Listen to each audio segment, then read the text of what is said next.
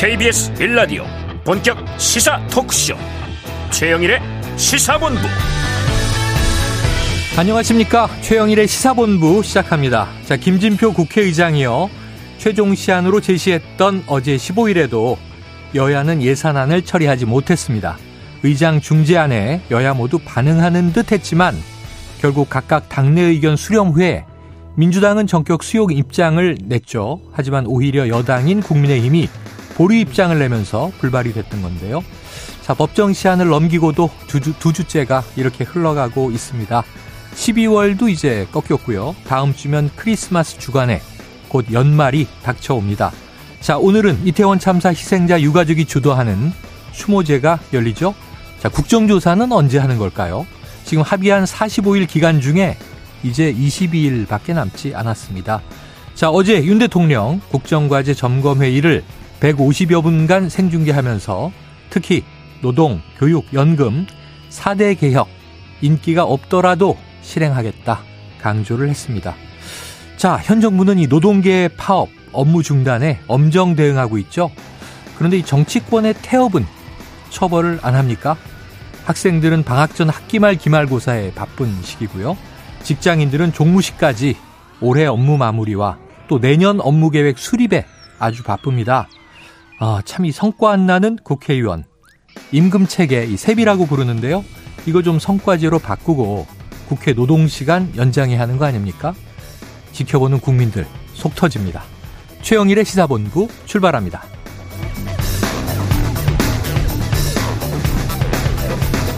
네, 1부에서는요, 오늘의 핵심 뉴스를 한입에 정리해드리는 한입뉴스 기다리고 있고요.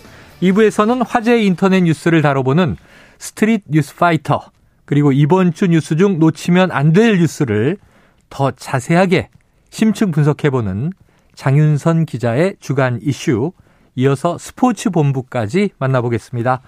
자, 1부 마지막에 신청곡을 들려드리고 있는데요. dessert song. 오늘 듣고 싶은 노래가 있으시면요. 문자 샵 9730으로 자유롭게 보내주시기 바랍니다. 짧은 문자는 50원, 긴 문자는 100원입니다. 오늘의 디저트송 선정되신 청취자께는요. 저희가 치킨 쿠폰을 보내드리고 있습니다. 오늘도 많은 참여 부탁드립니다.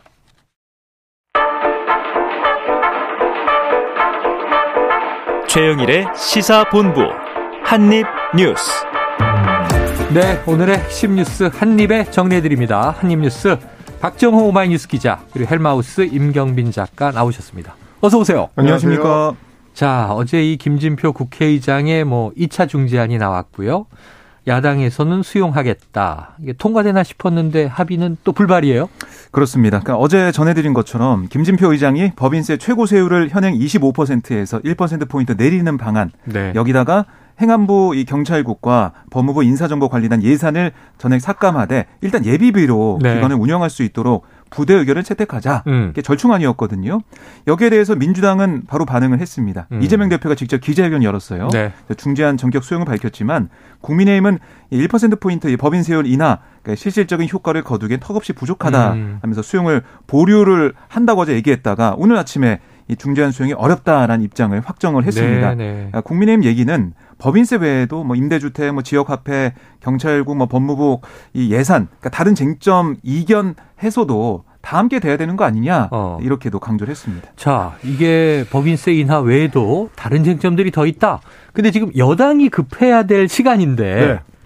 국민의힘 입장은 어떤 겁니까? 그러니까 사실 그래서 저희가 어제 이 브리핑하는 시간에도 네. 제가 뭐 해설을 드리면서 말씀드렸던 게 1% 인하 중재안을 받는 것만 해도 민주당 입장에서는 일종의 정치적 패배라고 할 수 있다. 상징성이 워낙 크기 때문에 라고 얘기를 했는데 음. 국민의힘이 그거보다 더 강경한 입장을 지금 드러내는 셈이 됐습니다. 그래요. 그래서 이제 배경이 뭔지를 좀 이제 취재를 좀 해봤는데 어 이제 국회 예결특위 위원으로 이제 참석했던 그 의원들 몇 분한테 물어보니까 아, 네. 공통적으로 하는 얘기가 실제로 그러니까 언론에 나올 때는 법인세 얘기가 가장 중요한 쟁점인 어. 것처럼 다뤄졌는데 예, 예. 막상 의결특위 그 소위원회나 이제 회의에 들어가 보면 국민의힘 의원들의 위원들의 어떤 관심 사안은 실제로는 법인세에 대한 얘기는 별로 안 했고 어. 주로 이제 대통령실 이전과 관련된 예산들 아. 그걸 이제 민주당이 전액 삭감했던 것 네. 그리고 이제 어, 행정안전부 경찰국 예산 네. 이것도 역시 마찬가지로 전액 삭감이 민주당 주장이었는데 네 여기에 굉장히 좀 협상할 때는 집중하는 모습이었다라는 거예요. 그러다 보니까 이제 민주당 쪽에서는 뭐 박홍근 원내대표도 비슷한 얘기를 했습니다만 어. 목적이 따로 있는 거 아니냐. 어. 법인세를 띄웠던 거는 결국 협상을 이제 끌기 위한 목적이었던 거고 어. 실제로 협상하고자 했던 대상이 관심 쟁점은 다른 것이다. 다른 것이었다. 이제 이런 어. 얘기가 나올 수밖에 없는 게 그 제가 왜냐면 저도 얼마 전에 어, 국민의힘에서도 일부 중재안 타협안을 냈던 걸로 기억하는데라고 생각해가지고 예. 오늘 아침에 좀 찾아봤거든요. 네. 12월 12일 기사입니다. 네. 이게 이제 4일 전인데 네. 이때 국민의힘이 현행 법인세 최고세율 25%에서 23% 내지 24%로 인하하되 아. 3년 뒤 시행이라는 절충안을 내놨다. 라고 어, 했습니다. 그러니까 이거는 뭐 김진표 의장 중재안보다 더 이제 후퇴한 방안이죠. 그러니까 네. 왜냐하면 3, 그나마도 깎아주고 어, 인상 폭을 깎아주고 3년을 유예한다는 거기 때문에 네 불확실성이 훨씬 크거든요. 음. 근데 그거를 국민의힘이 직접 내놨던 타협안인데 어휴, 나흘 전에 이것보다 더 진전된 안을 못 봤다고 못 받겠다고 하는 건 이건 약간 앞뒤가 안 맞는 거 아니냐라는 네, 생각을 할 수밖에 없는 게 어. 주호영 국민의힘 원내대표도 그때 뭐라고 했냐면 국민의힘은 법인세를 1% 포인트라도 반드시 낮춰야 한다는 아, 입장이다. 네. 근데 이제 받겠다고 했는데 그거 말고 다른 게 있다라고 어, 이야기를 하는 그렇죠. 상황이라서 어, 그렇게 좀 이 국민들이 아. 좀 궁금해할 수밖에 없는 그런 부분들이 좀 있습니다. 자, 그러면은 박 기자님 민주당은 지금 어떻게 하겠다는 거예요? 단독안 처리 추진합니까? 아, 협상을 우선 한다라는 네네. 기조예요. 그래서 박홍근 원내대표의 오늘 최고위원 발언을 보면 오늘 안에 반드시 예산안 협상을 마무리 줘야 된다 이렇게 음, 얘기하면서 오늘 안에 그렇습니다. 한 가지 지적을 한 게 아니 왜 여당이 제 역할을 못 하고 음. 계속 이렇게 아, 기회를 놓치고 있냐 아, 이런 겁니다. 네네. 그러니까 정부 여당이 이 법정 시한도 넘어간 거고 정기국회 회기 또 국회의장 시한까지 세 번의 기회를 놓치고 있다라는 얘기를 하고 있는 거고요. 아, 특히 이런 말도 했어요. 아니 용산 대통령실에 눈치를 여당이 지금 보면서 음. 시간 끌기 급급하다. 아, 이렇게 비판을 했고 여당이 더 이상 대통령실의 심부름 꿈으로 전락하지 않기를 바란다. 아, 집권 여당이 이번만큼은 모든 결정 권한을 갖고 무거운 책임감으로 협상에 임해달라 이렇게 얘기를 했는데 네. 결국에는 여당의 이런 강경한 입장 뒤에는 대통령실이 있는 게 아니냐 어. 이런 얘기를 민주당에서는 아. 하고 있는 거고요. 네, 네. 그러니까 이런 얘기가 나오는 이유가 지난 10일 윤 대통령이 한덕수 총리와 주례회동에서 어떤 얘기를 했냐면 음. 법인세법은 대기업만의 감세가 아닌 모든 기업의 투자와 일자리를 늘려서 민간 중심의 경제 활력을 제고하는 거다. 반드시 처리돼야 한다. 이런 말을 했는데, 음. 그러니까 반드시 처리돼야 한다. 여기에 이제 방점을 찍고 이거를 지키기 위해서 네. 더 이상 후퇴를 못 하고 있는 게 아니냐라는 민주당의 주장이 나오고 있습니다. 그래요. 지금 뭐 여야가 바뀐 것 같다 이런 이야기도 있고 지금 여당이 뭐 예를 들어서 이게 74번 만에 처음으로 정부 예산안을 야당 단독으로 통과시키면 그 내년은 또 어떻게 될 건가? 민주당 예산안을 윤석열 정부가 집행하는 이상한 상황이 벌어지겠죠. 네. 그럼 여당은 계속 이제 재정과 예산 실패를 야당 때문이다, 야당 때문이다 하겠죠. 음. 자, 좀 이제 연말인데요. 합의 처리해서 이번 주말 넘기지 않았으면 좋겠습니다. 다음 이슈로 가봅니다. 자, 윤 대통령 어제 이 시사본부가 딱 끝난 시간입니다. 오후 2시부터 청와대 영빈관에서 제1차 국정과제 점검회의를 주재했습니다. 뭐 장관들뿐 아니고 이제 국민 패널들도 참여해서 이 질의응답 형태로 진행이 된 거죠? 그렇습니다. 그러니까 어제 화면 보신 분들은 아시겠지만은 음. town hall meeting 보는 것 같은 느낌이 드는 네. 그런 상황이었습니다. 아, 그래서 이 윤석열 정부 120개 국정과제 가운데 음. 경제 그리고 민생, 또 지방시대 3대 개혁, 그러니까 노동, 교육, 연금 네. 이런 것에 대한 청사진을 보이는 시간으로 만들어졌고요. 원래는 이제 100분을 예정했었는데 음. 이 시간을 훌쩍 넘겨가지고 2시간 36분 정도 네네. 진행이 됐어요. 그래서 윤 대통령의 여러 가지 발언이 있었지만 그 중에서 3대 개혁에 대해 강조하는 예. 모습을 볼 수가 있었는데요. 어. 노동 개혁을 설명하는데 가장 많은 시간을 네. 할애하는 모습이었습니다. 법치주의 확립을 강조했고요.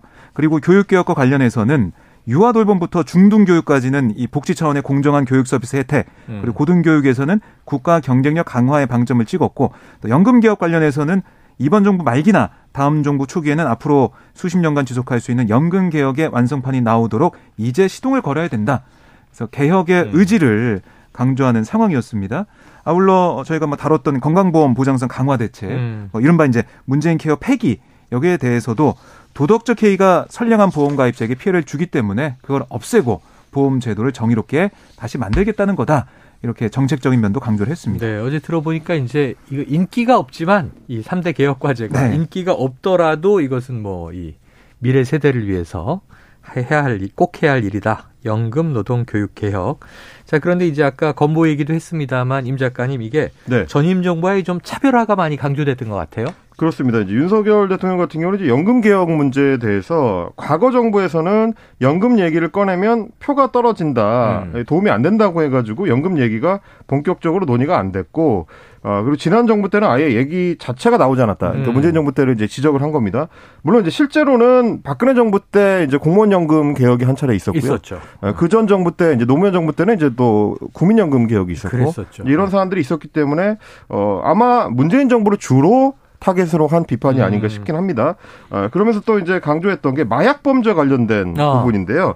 지금 민주당이 추진하고 있는 이제 검찰법 개정안을 이제 비판을 하면서 어. 어, 한동훈 장관한테 이제 직접 마이크를 넘겨서 네. 마약 수사 관련된 뭐 답변을 하도록 유도하기도 했는데 음. 거기서도 이제 검수완박법 그러니까 일명 어, 어 검찰청법 개정안 때문에 검찰의 마약 수사가 일부 이 음. 기능을 못 하고 있기 때문에 그걸 좀 복원시켰다 이런 부분을 또 강조하기도 했습니다. 네. 자, 그럼 여기서 이 박 기자님, 네. 뭐 민주당도 평가가 나왔겠죠? 그렇습니다. 이재명 민주당 대표가 오늘 최고위원 회의에서 여기에 관련된 얘기를 했는데요. 네. 윤석열 정부에서 문재인 케어 지우개에 나선 모양이다. 어. 이제 국민 건강과 민생에 절대 양분 없다. 음. 정략적으로 전임 정부 정책을 폐지하려는 무모한 시도를 즉각 멈추길 바란다. 이렇게 지적을 하는 모습이었습니다. 그러니까 이 초부자 세금을 깎아주고 국민 복지를 축소하는 그런 모습 이거 네. 잘못된 게 아니냐. 누구를 섬기는 정부인지 묻고 싶다 이렇게까지 지적을 했는데요. 우리 건강보험 보장률이 65.3%로 OECD 평균 87%보다 한참 음. 낮은 거다. 또 고령화도 계속 아, 속도가 빨라지고 있는데 건강보험 보장성을 강화해도 부족하다. 이렇게 주장을 했고, 그러니까 민주당 내 얘기를 들어보면 그런 거예요. 어제 개혁 얘기도 나오고 네. 정책 네. 얘기도 나왔지만 음. 이게 다 법안이 좀 바뀌어야 네네네. 실제 실행되는 부분이 많거든요. 아니, 그렇죠. 그래서 아니 민주당이 지금 과반 의석을 가지고 있고 법안을 통과시키려면 민주당과도 소통을 많이 해야 되는데 음. 야당을 만나지도 않고 음. 소통도 안 하고 대화조차 없는 이런 상황에서 어떻게 개혁을 추진할 수가 있겠느냐. 이거는 여전히 어, 야당과 협치 없는 음. 그런 상태로 뭐 시행령 정치나 이런 걸로 계속 가겠다는 뭐 선전포고 아니냐 이렇게도 비판도 하고 있는 상황입니다. 네. 이제 다만 뭐 어제 저도 저녁 때 네. 이거 한 두 시간 좀 넘는 시간이거든요. 예, 예. 한번 좀 쭉 살펴봤는데 방송을 봤을 때 좀 아쉬웠던 점은 어, 원래 이제 국민과의 대화라는 이제 기본적인 큰 전제 안에서 이 방송을 구성한 걸 텐데 대체적으로 좀 일방향 소통 쪽에 조금 더 가까웠던 네. 것 같다. 네. 그래서 이제 정부의 어, 역점 사업들을 소개하는 쪽에 네네. 어떻게 보면 좀 홍보하는 쪽에 조금 음. 초점이 맞춰져 있는 거 아닌가라는 좀 아쉬움이 있었고요. 그래서 이제 2019년에 있었던 이제 문재인 정부 때의 대통령과 국민과의 대화 네네. 이거를 영상을 다시 한번 봤는데 그때는 일단 패널 선정에서부터 지금하고 좀 차이가 있었습니다. 음. 지금 같은 경우는 각 부처별로 엄선한 패널들이다. 국민 네네. 패널들이 이제 그렇게 됐는데 그렇다는 얘기는 아무래도 아. 정부에서 다소 이제 어려워하거나 껄끄러워할 아. 만한 질문들이 나올 가능성이 좀 줄어든다는 얘기가 될 텐데 선별한 거 아니냐? 그렇습니다. 근데 이제 문재인 정부 때는 만 오천 명이 이제 온라인 지원을 해가지고 네네네. 그 중에 이제 추첨을 통해 300, 아. 300명을 선발하는 방식이었기 예. 때문에 구성이 좀 굉장히 좀 다양하더라고요. 음. 장애인들도 네네네. 들어가 있고 뭐 불임 부부라든지 아. 뭐 아니면 이제 어떤 그 본인의 어떤 궁금해하는 부분들을 직접적으로 질문할 수 있는 사람들이 좀 많이 포함됐던 인상을 네네. 받았는데 음. 그 부분에서 좀 아쉬웠다. 그럼 이제 대통령이나 이제 장관들이 답변할 때도 원래 대통령이 장관들하고 같이 답변을 하려고 구성한 이유는 네. 구체적인 답변이 가능하도록 한 음. 거였을 텐데 의도 그렇죠. 자체는 그렇죠. 근데 답변 내용들은 주로 좀 추상적으로 좀 그치는 경우가 좀 많았습니다. 네네네. 뭐 일테면 어, 노동개혁을 얘기하는데 대통령이 이제 법치주의로 흐른다든지. 그러니까 노동개혁 자체하고 직접적으로 연관되는 내용은 아니거든요, 그거는. 음. 그러니까 대원 측의 문제인 거고. 그리고 이제 교육개혁에 대해서도 국가 경쟁력을 강조한다든지. 네. 모든 교육 정책은 다 국가 경쟁력 제고를 목표로 하니까. 예, 연결이 되죠. 그 자체가 큰 차이를 음. 알려주는 건 아니라서. 이렇게 좀 구체적인 답변들이 나올 수 있도록 조금 장관급들이나 혹은 대통령이 음. 단단하게 준비를 했더라면 음. 보는 국민들도 아 앞으로 어떻게 되겠구나라는 걸 좀 그려보기가 쉬웠을 것 같다. 네. 그런 좀 아쉬움이 좀 나왔습니다. 알겠습니다. 다음 이슈로 넘어가 보죠. 저는 어제 요 질문이 나오지 않을까? 이태원 참사 관련해서 그때 자연스럽게 국정과제 점검에서 대통령의 좀 음. 사과도 표현되고 하면 자연스럽지 않았을까? 계속 이제 오늘까지 그런 마음이 있어요. 왜냐하면 오늘 이태원 참사 희생자의 이제 49제고 저녁에 추모제가 이태원역 인근에서 참사 현장 바로 앞에서 열리게 되는데 자 그런데 이제 이런 상황에서 한덕수 국무총리가 이태원에서의 생존자 이 고교생이 극단 선택을 한 사건이 있었죠.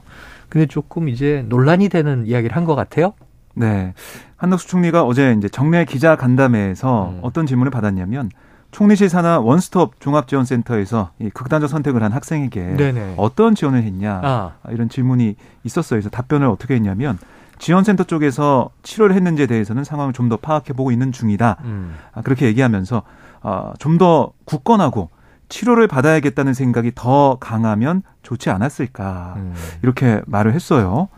그러니까 한덕수 총리 입장에서는 우리 이제 정부가 이런 시스템이 돼 있는데 어떻게 보면 학생이 음. 더 적극적으로 어, 치료를 받는 게 나았을 거다 뭐 이렇게 해석할 수 있는 부분이잖아요. 네, 네. 네. 그러다 보니까 민주당에서는 비판을 바로 했는데요.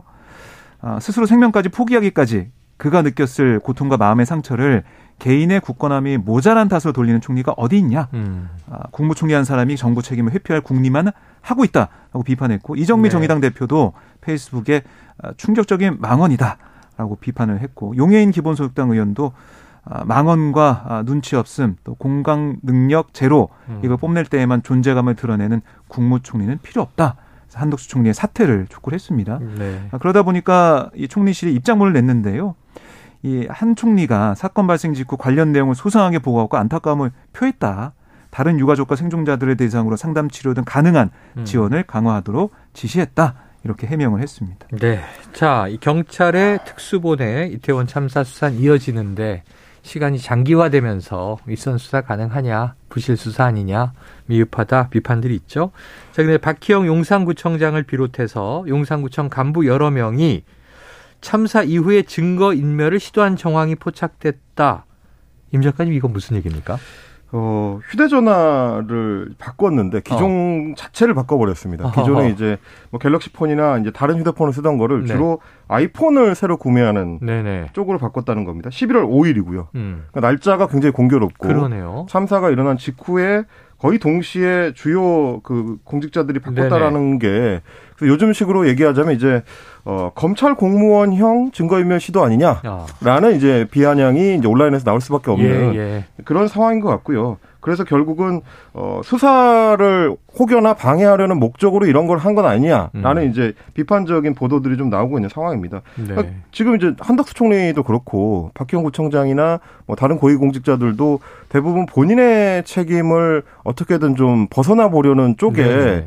어떤 대응의 초점 이런 거를 맞추고 있는 것 같은 인상을 좀 주고 음. 있어서 굉장히 좀 안타깝고요. 그리고 이제 고위공직자들이 이런 식의 태도를 보여주면 그게 일종의 메시지가 돼서 네. 시민들한테도 그런 메시지가 전파되는 경우들이 종종 있습니다. 네. 그러다 보니까 저도 이제 어제 뭐 미디어 비평 관련된 방송을 주, 준비하느라고 네. 이번에 이제 10대 희생자분과 관련된 기사에 들어가서 댓글들을 좀 봤는데 음.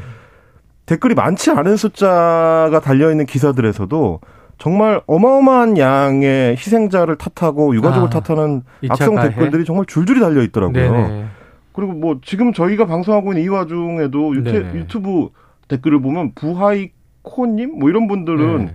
놀다 죽어도라고 이제 표현을 해주셨어요. 이런 아. 식의 피해자를 탓하는 듯한 인상을 줄 수 있는 댓글들이 온라인에 정말 넘쳐나는데 네. 과연 우리 수사 당국이 여기에 2차 가해를 막기 위한 데 초점을 맞추고 수사를 하고 있느냐. 네네. 어제자로 보니까 12월 15일자로 어 2차 가해 관련된 온라인 그 범죄에 대해서 경찰이 수사해서 검찰로 송치한 사람이 딱 다섯 명이더라고요. 네네. 근데 제가 확인한 그 수많은 악성 댓글들에 대해서는 네네. 왜 수사 당국이 적극적으로 대응하지 않는지 궁금해하는 분들이 정말 많으실 겁니다. 네. 이런 신호를 정부에서 명확하게 줘야 어, 또 다른 피해를 막을 수 네. 있다는 거 다시 한번 좀 말씀드리고 싶습니다. 자, 사람은요 노동도 하고 휴식도 하고 또 유희의 예, 존재이기 때문에 놀이도 하고 다 합니다. 행사도 하고 축제도 하고 또 경조사, 애경사도 있죠. 그런데 문제는 그 어떤 맥락에서냐가 아니라 길거리에서 이렇게 수많은 사람이 갑자기 압사당하는 일은 결코 없어야 되는 일이죠. 그래서 그 책임 소재를 이 공공 질서를 지키는 국가의 책임, 역할 이것을 이제 묻는 것이고요. 이게 뭐 놀러 갔다, 학교 갔다, 아, 그럼 놀러 갔다 죽으면 뭐 어떻게 해야 되는 겁니까? 그 학교 가다 출근하다 사망하면 어떻게 해야 되는 겁니까? 사고라고 하는 것은 이 재난의 차원에서 우리가 대응해야 되는 것 같습니다. 자, 이 시각 금요일 점심시간인데요. 교통 상황을 듣고 다음 이슈 이어가도록 하겠습니다. 자, 교통정보센터에 김민희 리포터 나와주세요. 네, 이면도로를 중심으로는 여전히 빙판길이 많은 만큼 안전에 각별히 신경 쓰셔야겠는데요. 오늘 금요일이라 낮 시간 교통량이 많겠습니다. 서해안고속도로 서울 방면으로 8탄 분기점 부근 사고는 처리 작업이 마무리됐지만 부근으로 더딘 흐름 남아 있고요. 더 가서는 팔곡 분기점에서 순산 터널 사이와 또 일찍에서 금천까지 정체입니다. 반대 목포 쪽으로는 팔곡 분기점 부근에서 사고가 나면서 1, 2차로가 막혀 있는데요. 안산 분기점부터 4km 구간에서 더디게 지납니다. 중부 내륙고속도로 창원 쪽으로 감곡 부근 사고는 이제 처리 작업이 마무리됐지만 여주 분기점부터 8km 구간에서 정체 길어졌고요. 중부고속도로 하남 쪽으로는 일축 부근 3차로에서 사고가 났습니다. 반대 남이 쪽으로는 호법 분기점에서 모가 사이로 더디게 지납니다. 그 밖에 서울시내 강변북로 일산 쪽으로 성수대교 부근에서도 사고가 나면서 청담대교부터 정체고요. 반대 하남 쪽으로는 동호대교를 조금 지나서 고장난 차가 서 있습니다. KBS 교통정보센터였습니다.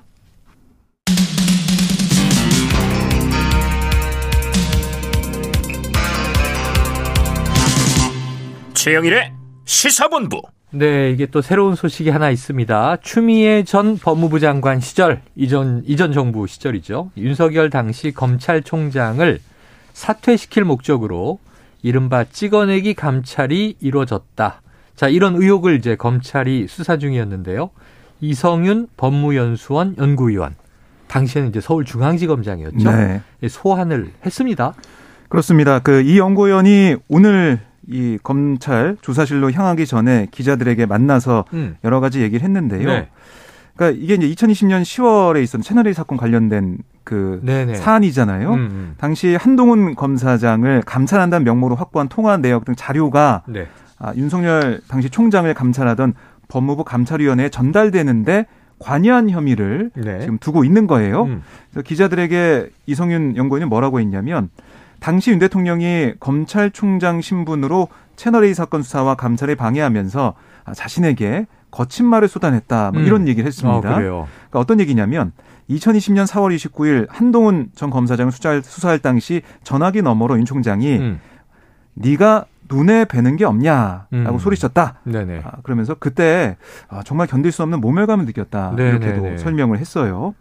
아, 그러면서 이 연구원이 어떤 얘기도 했냐면 이렇게 수사와 감찰 방해했던 윤 전 총장 징계 받았고 음. 또 서울행정법원은 면직 이상의 중대 비위에 해당하므로 징계 처분이 정당하다라고 명확히 판결했다. 아, 그런데 잘못을 사과하거나 반성했으면 했는데 책임을 떠넘기고 적반하장식으로 보복 수사를 하니까 그저 안타깝고 측은할 뿐이다. 이렇게 나를 세웠습니다. 네. 당시에 이제 우리 기억에 추미애 당시 법무부 장관이 이른바 수사지휘권 두 번이나 네. 행사하면서 이례적인 일이다 하는 일이 이제 찬반 논란으로 뭐 세게 붙었었고요. 자, 뭐 그때부터 사실은 뭐 추윤 갈등이라고 언론이 이름을 붙이면서 네. 윤석열 검찰총장의 이제 대권 주자로서의 음. 지명도나 인기가 올라가기 시작을 했던 기억입니다. 그런데 네. 그게 음. 가처분, 네. 검찰총장직을 직무정지한 가처분은 지금 이게 돌이킬 수 없는 손해가 예상되므로 음. 그렇죠. 자 직을 수행하라 이렇게 됐던 거고 네. 본안 소송은 징계는 정당했다. 해서 당시 윤 총장 쪽이 패소를 했던 거죠. 네. 그렇습니다. 네. 1심만 진행이 됐습니다. 네. 아직 1심이 진행이 되고 있는 상황인데 그러니까 감찰을 방해했다는 음. 게 이제 징계 사유 중에 하나였습니다. 네네. 검찰총장으로서 그 당시 측근이었던 한동훈 당시 검사장 에 대해서 이제 진행되고 있던 감찰을 음. 의도적으로 이제 방해하려고 했다. 네. 일종의 이제 압박을 행사했다라는 게 어, 법원 1심을 통해서는 이제 확인이 된 셈인데 네. 그, 그러다 보니까 이제 이 사건을 두고서도 예전에 이제 김학의 전 차관, 김학의 전 음. 법무부 차관 사건을 떠올리는 분들이 종종 있는 것 같습니다. 그때 당시에도 이제 김학의 전 차관에 대한 수사가 진행되는 와중에 어 이게 출국 금지가 안 돼 있어서 네네네. 뭐 태국인가로 이제 빠져나가려고 하다가 이 공항에서 체포가 된 적이 있는데 네네. 그 체포를 하는 과정에, 그러니까 출국 금지를 급하게 하는 과정에 문제가 있었다고 해가지고 음. 지금도 그게 이제 수사가 어, 진행되고 위법한 있거든요. 위법한 일이 발생했다. 그렇습니다. 그러니까 물론 이제 위법한 부분이 있었더라면 네. 그거는 문제를 좀 바로잡을 필요가 있겠지만 네네네. 그럼에도 불구하고 대전제는 결국 이제 어. 피의자에 대한 수사가 먼저냐 아니냐 이제 이런 문제가 될 네네. 거라. 범죄자의 출국을 방치했어야 하느냐 그렇습니다. 뭐 이 사안도 그러면 이제 감찰하지 말라는 얘기냐 이제 음. 이렇게 될 수가 있는 거라서 네. 여전히 좀 논쟁적인 부분들이 많이 남아 있게 될 것 같습니다. 네. 자 이게 이제 오랜만에 이게 한입 뉴스에 경제 이슈가 들어와 있 어요. 지금 이게 또 우리나라 국민들의 관심이 큰 이슈여서 국제통화기금 IMF죠. 이 현재 한국의 주택 가격이 과도하게 높은 수준이며 장기간 하락할 수 있다. 저희가 간혹 이제 경제 전문가들을 모셔서 패널로 경제 문제들을 좀 짚어보는데 이거 한번 나왔던 얘기예요. 주진형 대표가 네. 부동산 버블이 터져야 우리 경제가 음. 산다 이런 얘기를 했거든요. 자, IMF의 내용은 어떤 겁니까? 네, IMF가 홈페이지에 올린 내용을 보면 아시아 태평양 지역의 주택 시장 안정성과 구입 능력 뭐 이런 보고서가 있어요. 아, 아태 지역에 대해서 그렇습니다. 뭐 여러 가지 그러니까 역대 추세와 최근 주택 가격의 뭐 불일치, 뭐 단기 금리, 장제 성장률과 실제 성장률 간 격차, 음. 그리고 가계 신용 이런 걸 고려해서 주택 가격 위험 분석을 해본 거예요. 네. 아, 그랬더니 우리 이제 한국의 부동산 가격 큰 폭으로 올랐는데 이거는 그동안 오른 것은 가격 상승에 대한 과도한 기대 때문이다라고. 얘기를 했습니다. 음. 그러니까 금리 뭐 그리고 코로나 때 유동성 많이 풀린 그런 부분들을 얘기하는 건데요. 네. 어 그래서 이 그동안의 주택 가격 상승에 기여한 항목을 현재 가격, 금리 요인, 뭐 아웃풋 갭, 가격 불일치 이렇게 나눈 결과 실제 가격 불일치가 상당히 크다라는 게 IMF의 네. 분석입니다. 그래서 이 불일치는 과거의 소득 대비 주택 가격에 비해서 추세를 벗어난 정도 측정된 값, 그러니까 비정상적인 가격 상승 요인이 있었다라는 네. 의미를 보이고 있는 거죠. 음. 그래서 가격 불일치가 큰 상황에서 정책 금리 인상이 결합하면 과거의 주택 가격 붕괴 사태와 유사한 네. 그러니까 상당 기간의 가격 조정이 이어질 수가 있다. 그래서 결국에는 우리나라 같은 경우도 2019년보다 10% 포인트 더 가격 하락할 수도 있다는 네. 게 IMF의 전망입니다. 자, 어제 뭐 네. 국정과제 점검 회의에서도 부동산 관련 질문이 나왔어요. 시민 패널로부터. 그렇죠. 추공호 경제부총리가 지금 대외 경제 환경이 너무 좋지 않은데 내년에도 악조건이 계속될 것이다. 그래서 우리는 이제 금융시장과 음. 부동산 시장 안정화에 주력하겠다. 이런 이야기를 했거든요. 어떨까요? 그리고 이제 한국은행의 이창용 총재 같은 경우도 지난 뭐 10월이긴 합니다만 네. 그 당시에도 부동산 관련된 얘기를 하면서 음. 금리를 이제 계속 높여갈 수밖에 없는 상황이다. 네네네. 이제 부동산과 관련해서 고통을 받으실 분들이 있음에도 불구하고 예. 우리 경제 이제 체질 개선을 위해서 어쩔 수 없다는 네. 취지의 네. 얘기를 했었거든요.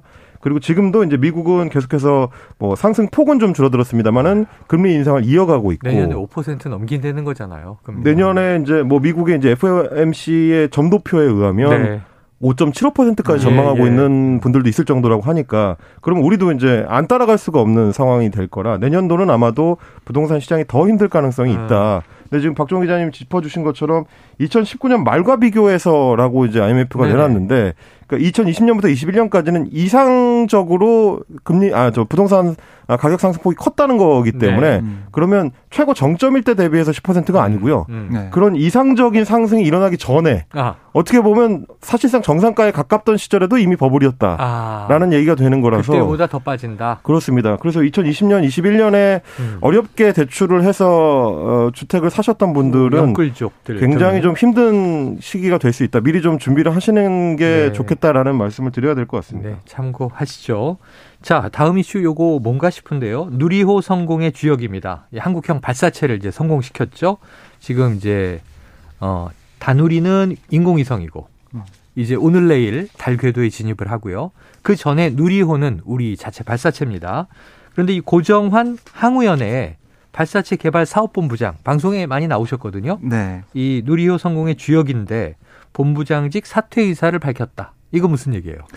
그러니까 지금 보면은 조직 개편에 따른 네. 반발이다라고 볼 수가 아, 있는데요. 반발이다. 네, 한국 어, 항공우주연구원 음, 여기서 충분한 의견 수렴 없이 이 한국형 발사체 개발 사업 본부를 해체하는 네? 이쪽 방향으로 가고 있다라는 게 지금 고정한 어. 이 본부장의 주장이에요. 계속 개발을 할 텐데. 그렇습니다. 그러니까 이게 이제 정부의 어떻게 보면은 조직 개편 전체적인 네. 그 네. 틀과 좀 같이 가고 있는데요. 음. 팀제를 좀 폐지하고 큰 조직으로 통폐합하는 쪽. 네. 그러니까 어떻게 보면은 조직을 더 효율적으로 갈 수 있는 방향으로 가기 위해서 아. 여러 가지 방안을 내놓고 있는데 그 중에 한 방편으로 이 본부를 사실상 해체를 하고 팀제를 없애고 더 큰 조직으로 만들겠다는 겁니다. 어. 그러니까 팀별로해서 어떤 개발하는 것을 집중할 수 있게 해서 그동안은 이 개발사업본부에서 팀제로 운영을 해 왔는데 음. 그 16개 팀이 폐지된 수순으로 간다는 거예요. 네네.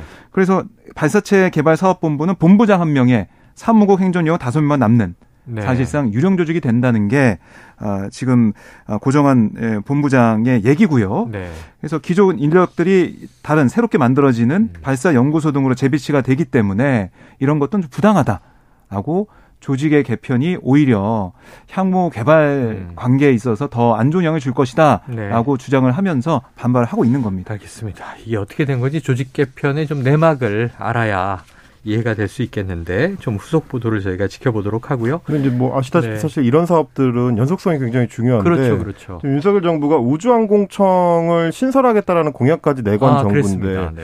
어, 과연 이제 우주 개발에 대해서 어떻게 정책적 연속성을 가져가려고 하는지 음. 이걸 좀 더 구체적으로 네. 언론에 좀 설명을 해주면 좋겠다라는 생각이 듭니다. 그런데 향후에는 우주 이 개발 관련 네. 과학 기술도 민간에 넘기겠다라는 얘기도 있었어요. 그렇습니다. 음, 그래서 네. 이런 것들이 어떤 이제 맥락으로 연결되는지를 잘 따져봐야 할 것 같습니다.